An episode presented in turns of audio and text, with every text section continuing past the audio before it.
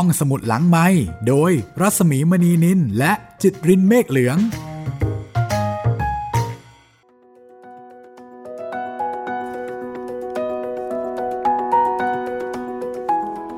สวัสดีค่ะ ต้อนรับคุณผู้ฟังเข้าสู่ห้องสมุดหลังใหม่ไทย PBS Podcast นะคะ สวัสดีครับพี่หมี สวัสดีคุณจิตรินนะคะ ครับ วันนี้เป็นตอนแรกของนิทานนมส ครับผม กับหนังสือที่มีชื่อว่า นิทานนมสชื่อนี้เลยค่ะครับหลายคนก็อาจจะคุ้นเคยกับชื่อของนมสจากนิทานเวตาลเนาะพี่เอ่อจริง ๆ ของเรานี่มีนิทานเวตาลแล้วนะคะ ใช่ครับ มีคนเคยทักถามมาเหมือนกันว่าเคยเล่าเรื่องนิทานเวตาลแล้วหรือยังครับผมนิทานเวตาลมีแล้วค่ะนะคะเอ๊ะไม่ทราบว่าอยู่ใน อยู่ใน list พอดแคสต์ของเราหรือยังคุณจิตรินกำลังจะลงเร็วๆนี้เลยครับพี่ แล้วก็เตรียมจะลงใน YouTube ด้วยครับสำหรับนิทานเวตาลนะครับ เตรียมตัวเตรียมใจรับฟังนิทานแล้วก็พระวิกรมาทิตย์ได้เลยนะครับ แต่สำหรับตอนนี้นะคะมาฟังเรื่องแบบสบายๆ เรื่องร่วมยุคร่วมสมัยในยุคนั้น แต่ว่าก็อาจจะเป็นเรื่องย้อนยุคสำหรับตอนนี้อยู่หลายสิบปีพอสมควรนะคะ เรื่องหางแมวเป็นเรื่องของหมอค่ะอ่าก็เป็นหมอแผนโบราณนะคะถ้าเกิดว่าเทียบกับยุคปัจจุบัน แต่ถ้าเกิดว่าเป็นในยุคนั้นก็ต้องบอกว่าเป็นหมอแผนปัจจุบันนี่แหละเพราะว่าในยุคนั้นหมอแผนปัจจุบันก็คือหมอฝรั่ง ซึ่งก็ยังถือว่าเป็นของใหม่อยู่ค่อนข้างมาก เรื่องราวของหมอแสงยิ้มเขียว ชื่ออาจจะแปลกนิดนึงนะคะครับแล้วหมอคนนี้มาเกี่ยวอะไรกับแมวเอ่อก่อนที่จะไปถึงรายละเอียดของเรื่องหางแมวนะคะครับลองมาดูรายชื่อเรื่องกันก่อนดีกว่า ครับผม ในหนังสือเล่มนี้ค่ะ มีเรื่องหางแมว เรื่องนางจินตลีลา ยาแก้โรครัก โอ้โห จับผู้หญิงสองมือ มีแต่จับปลานะพี่นี่จับผู้หญิง คนเดียวรอดตายอืมตาเป็ดกับยายแมว อันนี้น่าน่าสนุกที่รักนะคะครับ สู้กันด้วยกลืนยาพิษอื้อหือทหารพระเจ้าราชาธิราชอื้อหือลายตามหน้าไล่ตามหน้า ถึง 30%โอ้สืบสรรพการ อะไรแน่หนอเอ๊ะอะไรแน่เนาะประหมอตายเพราะปาก รอดตายเพราะเผลอ โมเตอร์คาร์ใหม่ ความรักของนางพระยา และเรื่องสุดท้ายค่ะ ค้างคางอืมจบแบบค้างๆนะครับ ไม่ใช่ค้างคาหรือว่าค้างคาวนะครับ ค้างคาง นี่คือทั้งหมดค่ะที่เราจะถ่ายทอดทำเป็นสื่อเสียง ให้คุณได้ฟังกันนะคะ ขอบพระคุณหม่อมราชวงศ์แซมแจ่มจรัสรัชนีค่ะ ซึ่งท่านได้อนุญาตให้เรานำเรื่องนี้มาเล่าให้ฟังถ่ายทอดเป็นสื่อเสียง แล้วก็ได้กรุณาส่งสำเนาของหนังสือเล่มนี้มาให้ด้วย เพราะว่าปัจจุบันนี้ไม่มีการตีพิมพ์ใหม่นะคะ หาอ่านไม่ได้แล้วค่ะ เอาละถ้าพร้อมแล้ว เราไปฟังนิทานของนอมศกันเลย รับรองว่าสนุกไม่แพ้นิทานเวตาลค่ะ กับเรื่องแรก หางแมว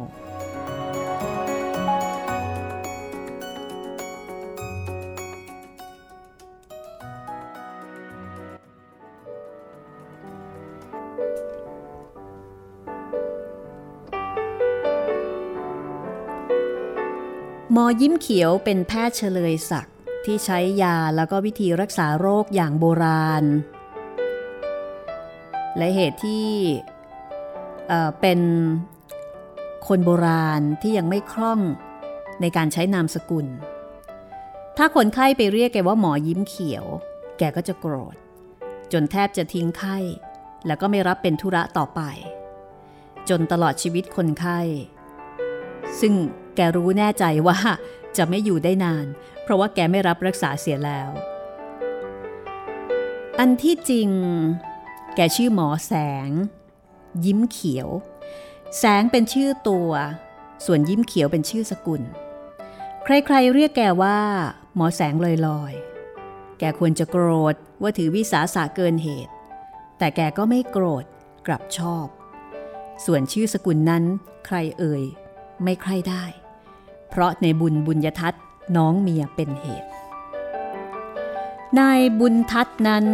ที่จริงก็เป็นลูกชาวบ้านนอก แต่ได้เล่าเรียนมาก แล้วก็เป็นคนฉลาด พอจะฉุดขาคนได้ เดิมบิดาได้ส่งให้ไปเรียนหนังสือที่วัดสาลาปูน นายบุญทัศน์ก็เรียนจนความรู้คับโรงเรียน เหมือนหนุมานคับศาลา บิดานายบุญทัศน์ ตกที่นั่งฤาษีที่ถูกหนุมานกวนจนต้องนิรมิตศาลาใหม่ แต่นิรมิตโรงเรียนไม่เป็น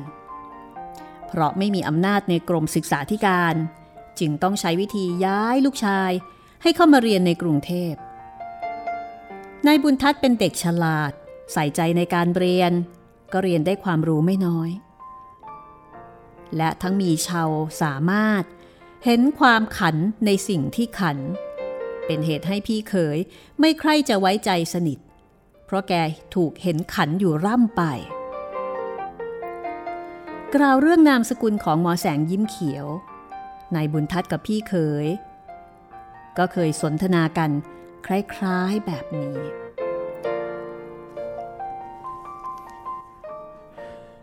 ยิ้มเขียวเหรอพี่หมอ พี่ยิ้มยังไงถึงเขียว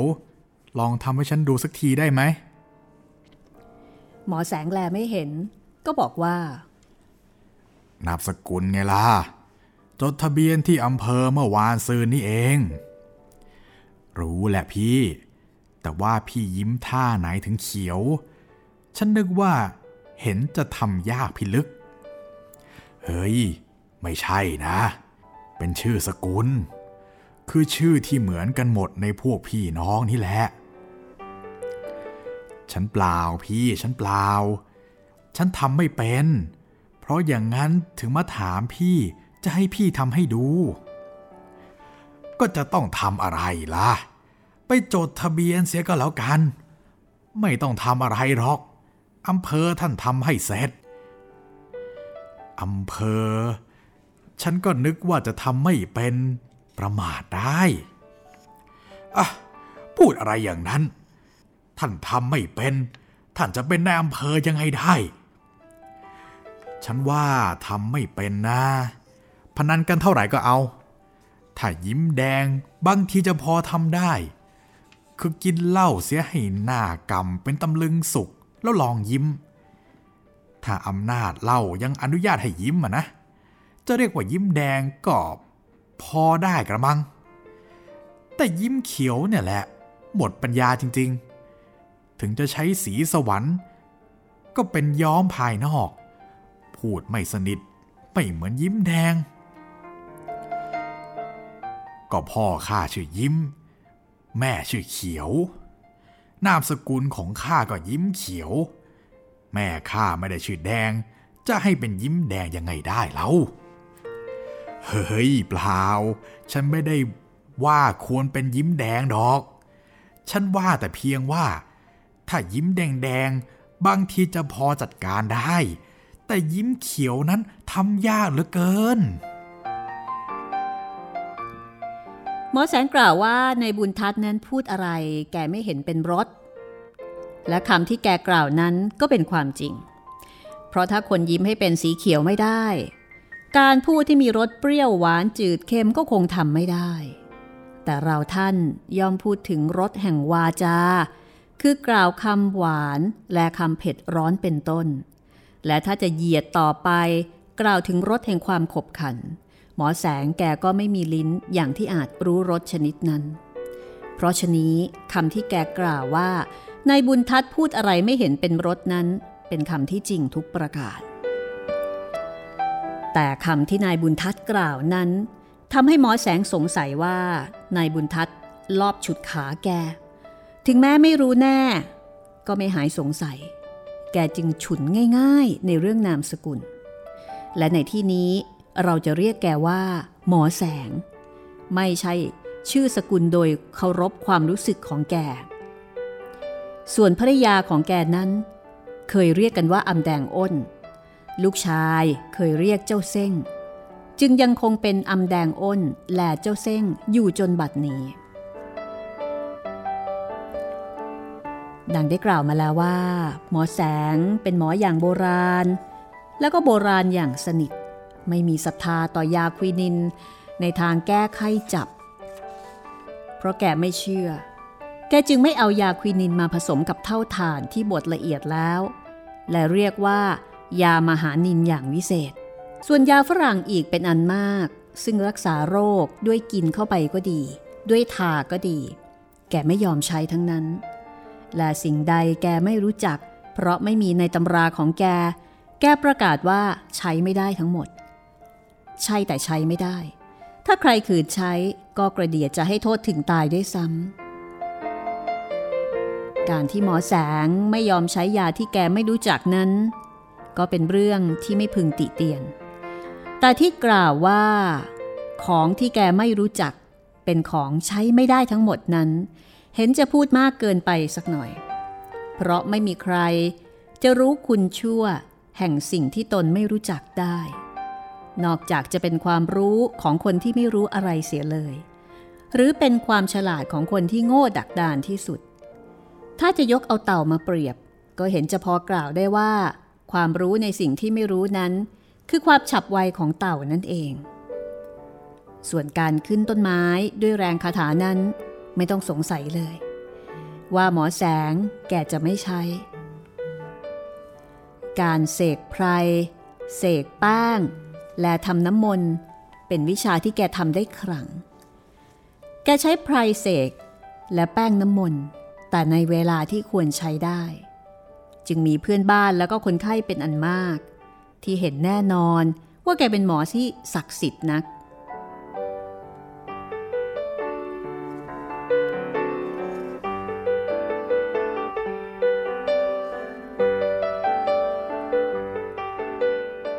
ที่นี้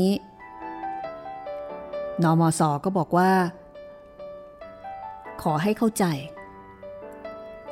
ว่าข้าพเจ้าเป็นผู้อยู่ห่างไกล จากความหมิ่นประมาทวิชาแพทย์ของหมอแสง ซึ่งข้าพเจ้าก็ได้เคยอาศัย และได้เห็นคุณดีบ่อยๆ ความรู้อย่างโบราณสำหรับรักษาไข้ ซึ่งพอรักษาได้นั้น แกมีเป็นแน่แต่การจดฉลากห่อยานั้น แกก็เขียนกินก็ได้ทาก็ได้ ในที่ซึ่ง ท่านแหล่ข้าพเจ้า คงจะเขียนว่ากินก็ได้ ทาก็ได้ เหมือนอย่างหมอไทยอีกหลายคนที่เรารู้จัก และเลือกการใช้เอกโทในที่ถูกเสียทีเดียว ข้อนี้แสดงว่าความเล่าเรียนของแกบกพร่อง ไม่รู้อะไร นอกจากในทางแพทย์ และความขาดการศึกษานี้เป็นเหตุสำคัญ ที่ทำให้เกิดเรื่อง ซึ่งจะนำมาเล่าในบัดนี้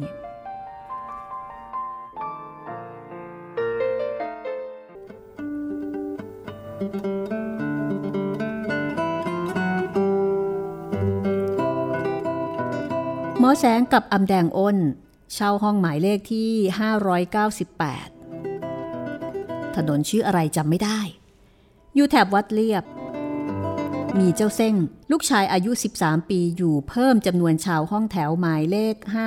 598 ขึ้นให้เป็น 3 เจ้าเส้งเป็นผู้รับใช้บิดา เก็บเครื่องยาได้บ้าง และรับใช้มารดาในการไปตลาดได้ในเวลาที่หาตัวพบ ด้วยเจ้าเส้งคนนี้เป็นเด็ดขาดความเป็นผ้าพับไว้ ที่สำหรับวงเล่นคือกรุงเทพทั้งกรุงที่สำหรับนั่งเล่น คือคาคบไม้ เมื่อเล่นเอาเถิดในฤดูหนาว ผู้อยู่โยงคือพระเสวตรุจิราภาพันธ์ในเวลาตกน้ำมัน ในฤดูร้อน ถ้าพบสุนัขบ้า ก็คงชวนเล่นเอาเถิดจนได้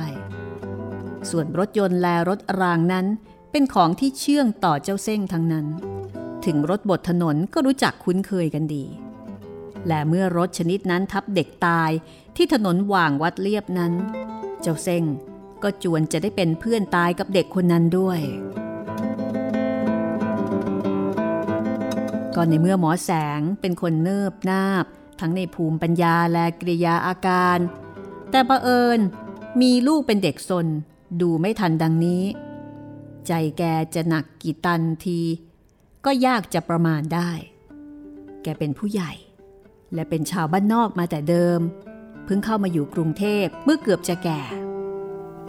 มาเห็นรถต่างๆ มันวิ่งเร็ว เกินเคยที่นึกว่าอะไรจะเร็วได้บนดิน ให้คิดสยดสยองยิ่งนัก แต่ลูกชายของแก คุ้นกับเจ้าพวกตัวภัยเหล่านั้นเร็วนัก ใจแกวับวับหวำวำอยู่ร่ำไป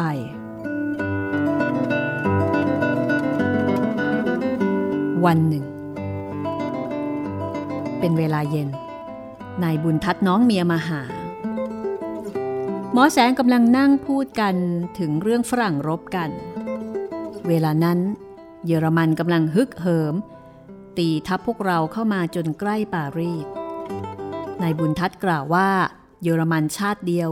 ตีทัพเบลเยียม ฝรั่งเศส อังกฤษถอยเข้ามาทุกที ทัพทั้งสามชาตินั้น รับหาหยุดไม่ มอแสงกล่าวว่า ธรรมดาคนคนเดียวจะชกคนสามคนให้เพลียงพล้ำจนไม่มีเวลาตั้งตัวนั้น นอกจากคนดีมีเวทมนต์แล้ว ก็ทำไม่ได้เป็นอันขาดชั้นใด คนมีเวทมนต์คนเดียว สู้ได้สามคนฉันนั้นชาติมีเวทมนต์ชาติเดียว สู้ได้สามชาติ การที่จะรบเยอรมันด้วยกำลังดื้อนั้น ไม่อาจชนะได้ เมื่อใดมีชาติที่มีวิชาดี มีเวทมนต์เข้าไปช่วยแก้เวทมนต์เยอรมัน เมื่อนั้นแหละจึงจะมีชัยสมหมาย ก็การอยู่ยงคงกระพันชาตรีนั้น ชาติเราไม่ด้อยกว่าใคร คนดีมีเสมอ เช่น อาจารย์เขียววัดป่ามะขามเป็นต้น เมื่อใดเราแต่งทัพไปช่วยรบ เมื่อนั้นเยอรมันจะแพ้ยับย่อย เพราะในทัพของเราคงจะต้องมีคนอย่างอาจารย์เขียวไปด้วย ก็อาจารย์เขียวนั้น เธอมีวิชาจริง ๆ ดังจะเห็นได้จากตัวอย่างการแสดงเวทมนต์ของเธอที่จะเล่าในบัดนี้ว่า หมอแสงกำลังพูดยังไม่หมดประโยค พอมีคนอีกคนหนึ่งเดินเข้าไปในห้องแถว ไม่ใช่ใครอื่น คืออาจารย์เขียวที่หมอแสงกำลังพูดถึงอยู่นั่นเอง อาจารย์เขียวผู้นี้เป็นผู้ที่เคยรู้จักมักคุ้นกับหมอแสงแล้วก็อำแดงอ้น มาตั้งแต่เดิมครั้งอยู่บ้านนอกด้วยกัน เมื่อตอนเด็กอาจารย์เขียว เคยเป็นสิทธิ์อาจารย์เดียวกันกับหมอแสงที่วัดดงออครั้นโตขึ้นถึงแม้จะเป็นคนชอบพอกัน ก็มีนิสัยต่างกัน ต่างคนต่างแยกกันไปเรียนวิชาตามสมัคร อาจารย์เขียวนี้แกประกาศตัวว่าเป็นภิกษุนุ่งเหลืองห่มเหลืองแต่งกายสมชื่อ แต่ความประพฤติค่อนข้างจะนอกคอฉันสุราทั้งนอกเพนในเพน แล้วก็มีความรู้ ว่าเกี๊ยวหาบหม้อทองเหลืองที่ขายกลางคืนนั้น ใช้น้ำปลาดีกว่าหาบอื่นๆ ที่ขายกลางวันทั้งนั้น ส่วนสำนักที่อยู่ของอาจารย์เขียวนั้น กล่าวว่า วัดป่ามะขาม อันเป็นอาวาสอยู่ป่า ห่างไกลบ้านคน มีพระองค์เดียว ในเวลาที่อาจารย์เขียวอยู่ ถ้าแกไม่อยู่ก็เป็นวัดที่ร้างอย่างสนิท กล่าวความจริง ครัวเขียวอยู่วัดป่ามะขามน้อย เหตุไม่มีที่รับบิณฑบาตแต่แกอยู่วัดอื่นๆ ก็น้อยเหมือนกัน เพราะหาสมภารที่จะยอมให้แกอยู่ในวัดกว่าวันสองวันนั้นยาก แกจึงเป็นพระอาคันตุกะเกือบจะปีละ 12 เดือน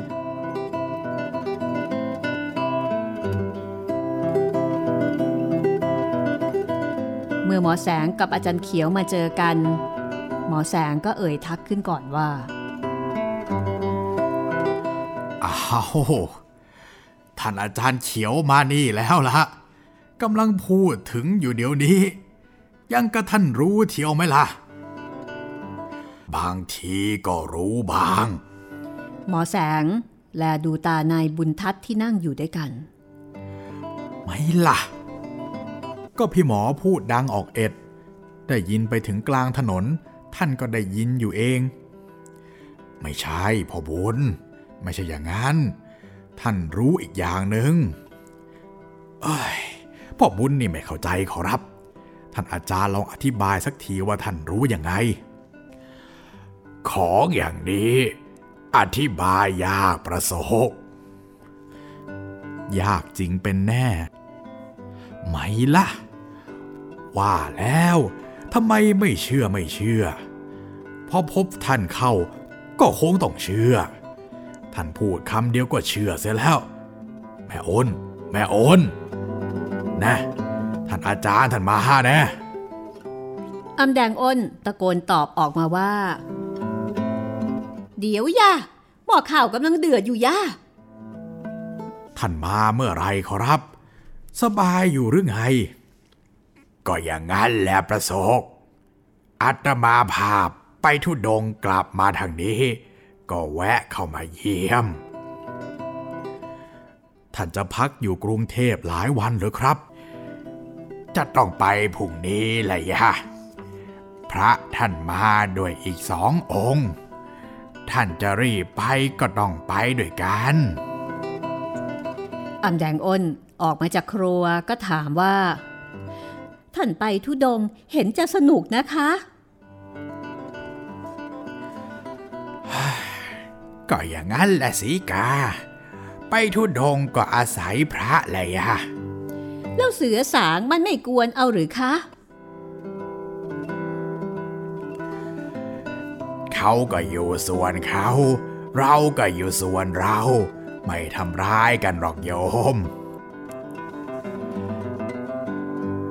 ท่านไปเที่ยวตามป่าได้ของดีอะไรมามั่ง ก็ขยายออกมาอวดกันบ้างสิขอรับ คราวนี้ไม่ได้อะไรดอกประสกเว้นแต่เมื่อไปที่ถ้ำเขานินคีรีได้ของมาอย่างหนึ่ง ก็ไม่ประหลาดอะไร แต่จะว่าประหลาดก็ได้ ดูเหมือนจะหายาก ประโยชน์อะไรก็ไม่มีกี่มากน้อยอาตมาภาพก่อนนึกจะไม่เอาไว้ เพราะใช้อะไรไม่ได้ใช่แล้ว แต่เป็นของหายาก หมอแสงได้ฟังก็อยากรู้เต็มที ก็ขอให้อาจารย์เขียวช่วยอธิบายเพิ่มเติมให้หน่อย ไหนอะไรท่านอาจารย์ ลองขยายออกมาดูทีหรือครัวเขียว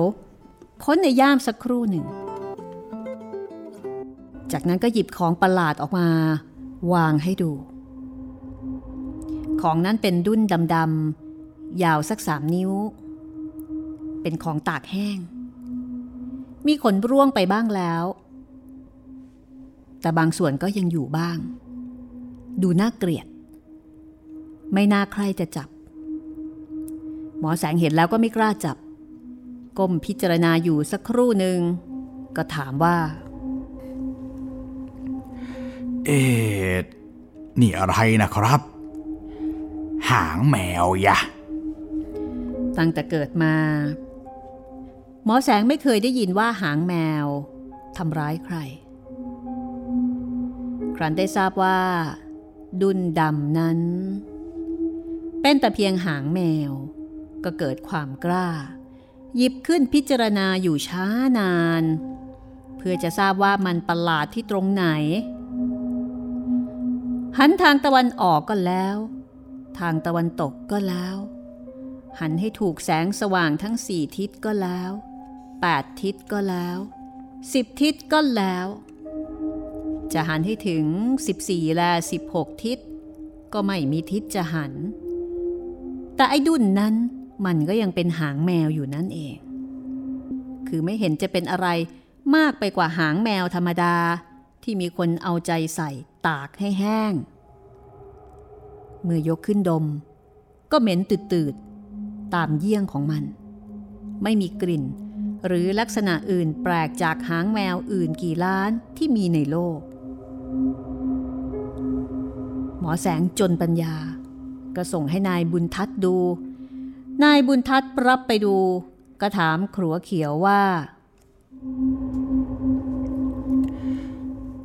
เอ มันประหลาดที่ตรงไหนครับ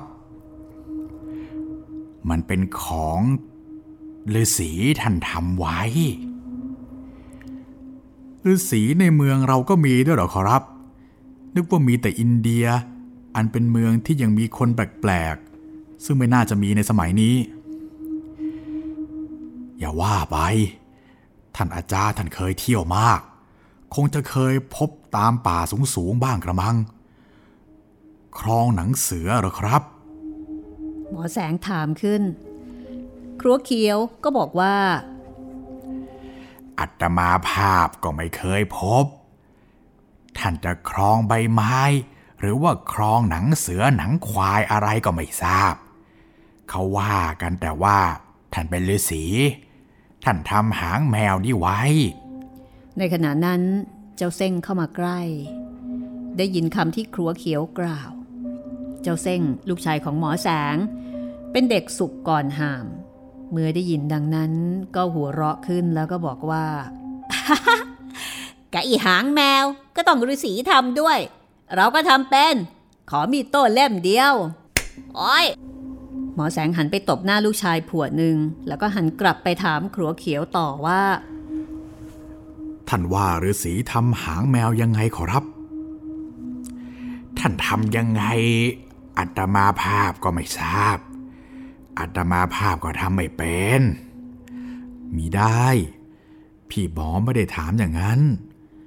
หางแมวท่านก็คงตัดมาจากแมวเป็นแน่ แต่ว่า ฤาษีท่านทำให้มันเป็นยังไงขึ้น เสกไว้ว่า ใครเป็นเจ้าของหางแมว คนแรก จะขออะไรให้ขอได้สามหน เจ้าของคนที่สอง ขอได้อีกสามหน คนที่สามอีกสามหน เมื่อขอกันหมดแล้ว เป็นสิ้นอำนาจเสก ใครขออะไรไม่ได้ต่อไป ขอแล้วได้อย่างขอเหรอครับ หรือว่าขอเล่นๆเฉยๆไม่ได้อะไร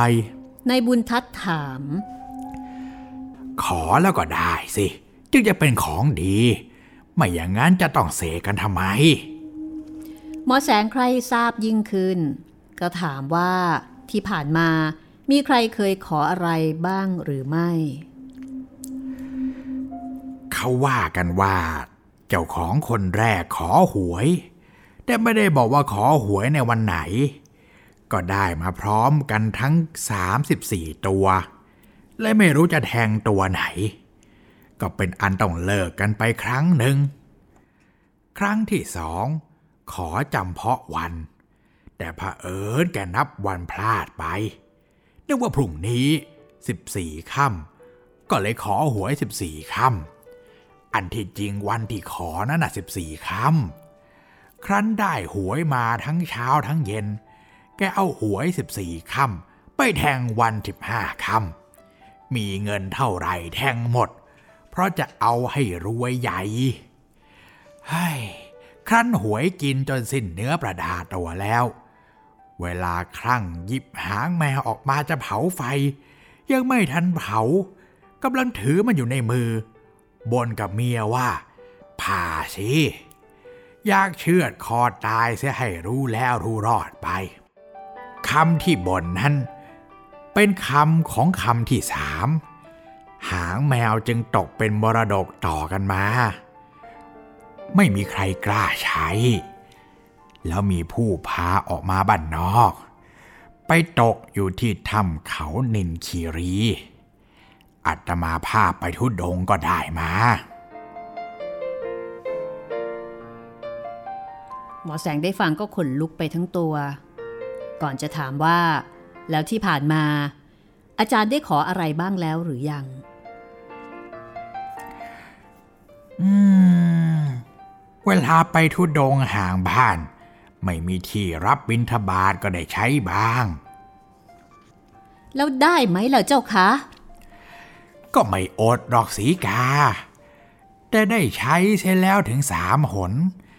อัตมาภาพจะเอาไว้ใช้ก็ไม่ได้อีก ต้องคนอื่นถึงจะขอได้ไหม ถ้าใช้ไม่ได้ ก็ท่านจะเอาไว้ทำไมล่ะขอรับ ให้คนอื่นเสียก็แล้วกัน หมอแสงว่า ถ้าขอเอาตัวไกเซอร์มาที่นี่เห็นจะดี แล้วจับหนวดหลุบลงมาข้างหนึ่ง ดูสักทีว่าหน้าตาจะเป็นยังไงบ้าง หมอแสงไม่อยากเห็นไกเซอร์หนวดหลุบ ที่จริงแกออกจะไม่ได้ยินคำที่นายบุญทัศน์พูด หรือได้ยินก็แลไม่เห็น แกพะวงอยากได้หางแมว เพื่อที่จะเอามาขออะไรต่ออะไรที่แกยังไม่ได้นึกว่าจะขอ ครั้นเห็นครัวเขียวนิ่งอยู่ แกก็กล่าวซ้ำว่า ยังไงล่ะขอรับท่านอาจารย์ ใช้ไม่ได้แล้วก็ให้ผมเสียก็แล้วกัน เสียแรงได้รู้จักคุ้นเคยกันมาเป็นนาน มันชอบกลอยู่นะประสกหางแมวนี้ยังไม่เคยให้คุณแก่ใครจริง ๆ เลย เจ้าของคนแรกก็เชือดคอตาย มาอยู่กับอัตมาภาพเป็นคนมีวิชาอยู่บ้าง มันไม่ได้ให้โทษอะไรก็จริง แต่ให้คุณนิดเดียว แต่เพียงแก่หิวไปสามครั้งเท่านั้น ครั้นอัตมาภาพจะให้ใครต่อไป ถ้าเกิดเหตุอะไรขึ้นก็จะติโทษได้ ครั้นจะเก็บไว้ก็ป่วยการ ทิ้งเสียดีกว่า ครัวเขียวพูดเท่านั้นก็หยิบหางแมววิเศษคว้างออกไปกลางถนน อตูบกับอีแดงมันอยู่ข้างนั้น นึกว่าของกิน ก็ชวนกันเข้าไปดม หมอแสงตกใจ ลุกขึ้นวิ่งยาวๆออกไปตะวาดแล้วก็เงื้อมือไล่ ไอตูบกำลังไต่สวนหางแมวยังไม่ทันได้พยานเป็นหลักฐานให้มันทราบว่าอะไรแน่ ครั้นหมอแสงไล่มัน มันก็ยอมไป แต่คาบเอาหางแมวไปด้วย เพื่อที่จะพิจารณาไต่สวนในที่ระโหฐาน หมอแสงยิ่งตกใจออกวิ่งไล่ ใช้ขาคู่ที่ได้ใช้มาถึง 60 ปีแล้วนั้น มากเกินความสามารถของมันสักหน่อย ใจหมอแสงจะรีบไปให้เร็วทันไอ้ตูบแต่ขาไม่ยอมไป ครั้นหมอแสงข่มขี่จะให้มันไปให้ได้ มันก็สไตรค์หมอแสงก็เลยล้มอยู่กลางถนน นายบุญทัศน์วิ่งไปพยุงกลับมาห้องแถว แกก็บอกไม่เจ็บดอก เป็นแต่ถลอกนิดเดียว และหอบซี่โครงรวนหน่อยเดียวเท่านั้น ฝ่ายเจ้าเส้ง ครั้นเห็นไอ้ตูบกับหมอแสงออกวิ่งไล่กัน เจ้าเส้งเห็นเป็นการเล่นที่ถูกใจ ก็ออกช่วยวิ่งไล่ไอ้ตูบด้วย ครั้นหมอแสงหยุดไล่แล้ว ไอ้ตูบเห็นเจ้าเส้งตามมาคนเดียว และได้ยินเจ้าเส้งเรียกออกชื่อไอ้ตูบก็หยุด เพราะมันกับเจ้าเส้งเป็นเกลอกัน เมื่อเจ้าเส้งจะเอาหางแมว มันก็เลยให้ นั่นประสบไปเก็บมันมาทำไม แต่เพียงเท่านี้มันยังทำขาแข้งถลอกไปเป็นกองโอ้ยไม่เป็นไร ยามี แต่ว่าหางแมวนี้ท่านอาจารย์ให้ผมนะขอรับอัตมาภาพให้ไม่ได้ ทิ้งแล้วก็แล้วกัน ประสบไปเก็บมาเอง ถ้าเกิดเหตุอะไรขึ้นมา โทษอัตมาภาพไม่ได้นะ ทิ้งเช่นเธอประสกบอกไม่เชื่อ หมอแสนหยิบหางแมวขึ้นพิจารณาอยู่สักครู่หนึ่ง ก็ถามว่า เวลาจะขออะไร ขอยังไงล่ะครับ ท่านให้ถือกำไว้ในมือขวา แล้วอยากได้อะไรก็ว่าออกไป ต้องพูดดัง ๆถึงจะได้ เพียงแต่นึกในใจก็ไม่สำเร็จ แต่อัตมาภาพบอกแล้วว่า ถ้าเกิดเหตุอะไร อย่ามาโทษอัตมาภาพ อัตมาภาพไม่รับผิดชอบนะ ถ้าขออะไรขอได้ก็ชอบกล แน่พ่อหมอ ลองขอแขนให้ฉันสี่คู่เห็นจะดีกระมัง มีมือมากๆ จะได้ทำอะไรทำได้พร้อมๆกัน เวลาหุงข้าวก็ติดไฟสองมือ ซาวข้าวสองมือ อีกสี่มือขอดเกล็ดปลา แล้วก็ตำน้ำพริก เฮ้อหาข้าวแล้วเร็วพี่ลึก ในบุญทัศน์ก็เลยบอกว่า มันก็หนักไปนะแหละพี่ แต่พระนารายยังมีสี่กรนี่พี่จะเป็นพระนารายสองซ้อนเทียวหรือไง แขนมากนัก ก็คงจะสะบักจมวันยันค่ำจะหาที่วางแขนก็เห็นจะยาก บางทีจะต้องเช่าห้องแถวเติมอีกห้องนึงก็เป็นได้ ประสกอย่าพูดเล่นไปนะถ้าไม่เชื่อไม่เชื่อ เดี๋ยวไปขอเข้าจริง ๆ จะเกิดความ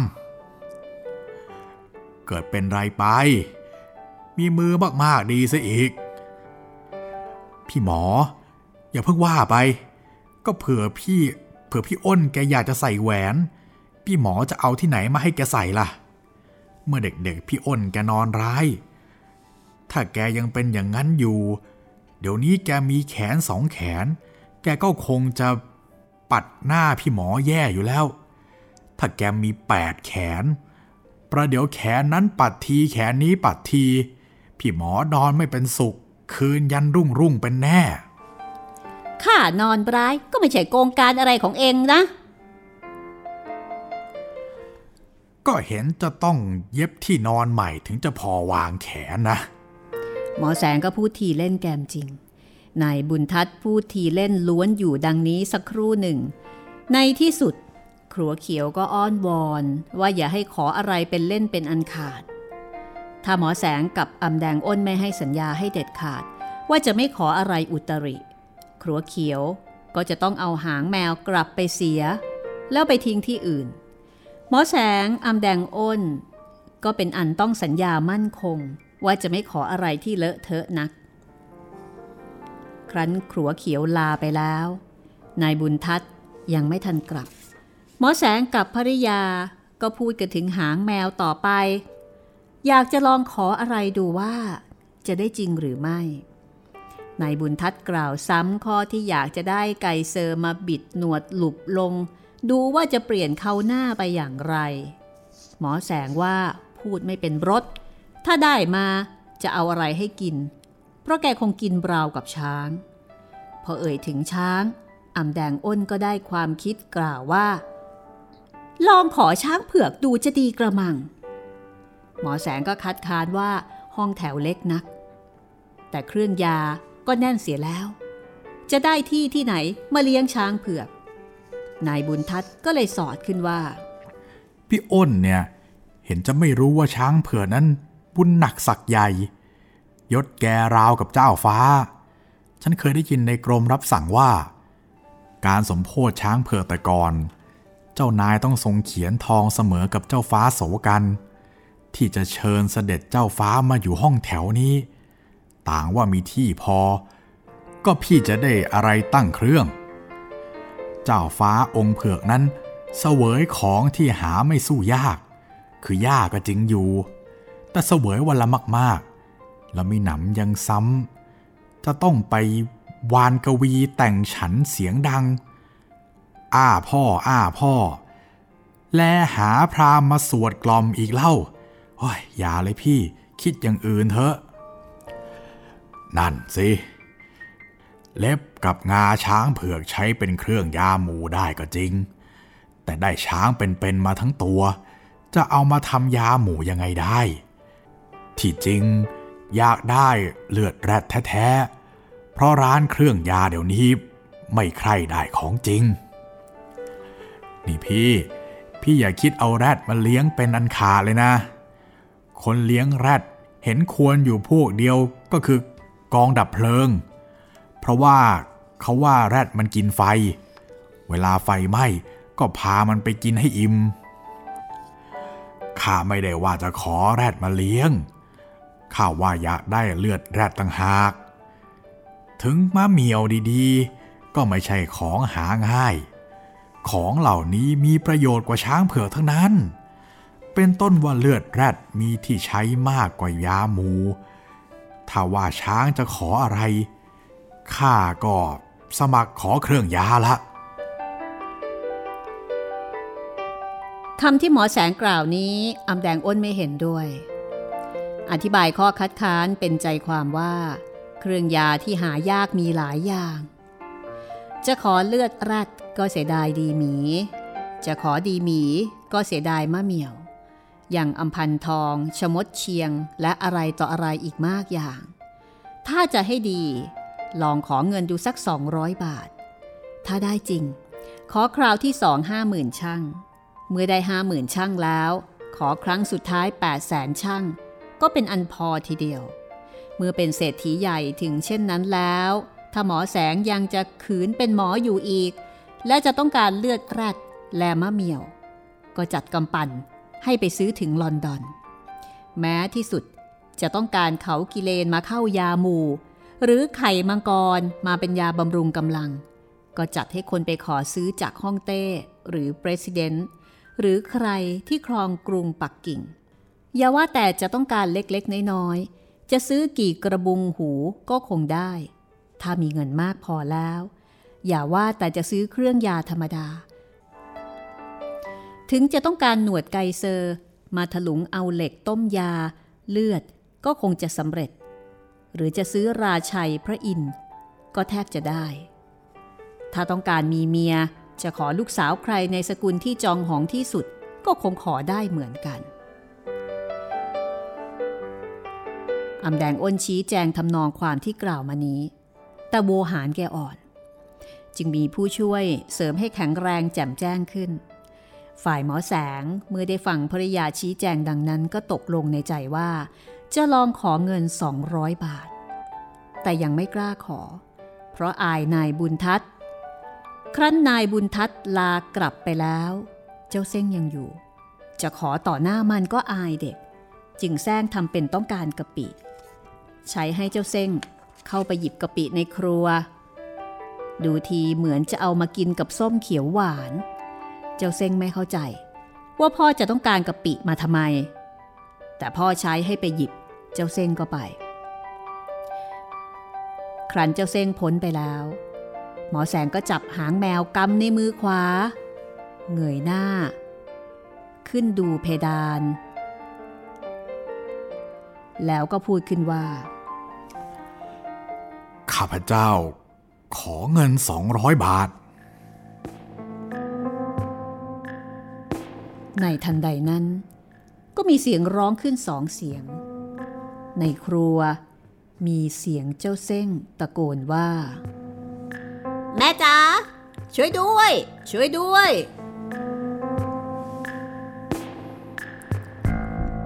เสียงในห้องนอก เป็นเสียงหมอแสงว่า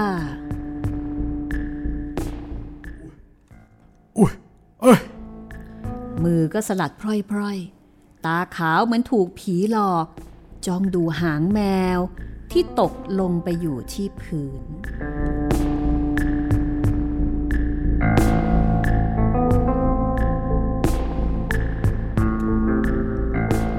เรื่องราวจะเป็นอย่างไรต่อไปนะคะ เรา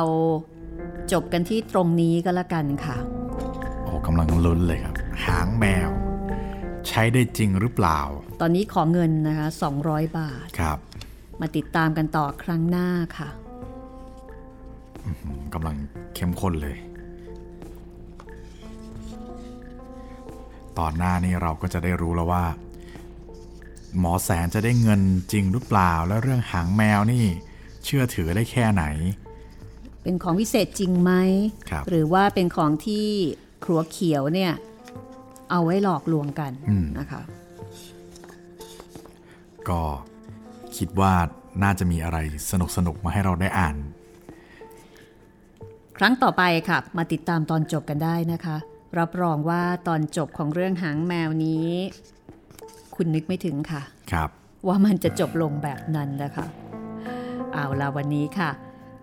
ก็เป็นตอนแรกนะคะของนิทาน นมส เรื่อง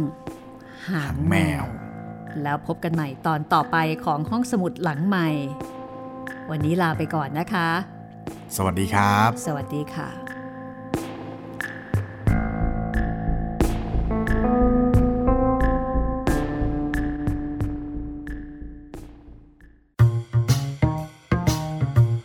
ห้องสมุดหลังไม้โดยรัสมีมณีนินและจิตรินเมฆเหลือง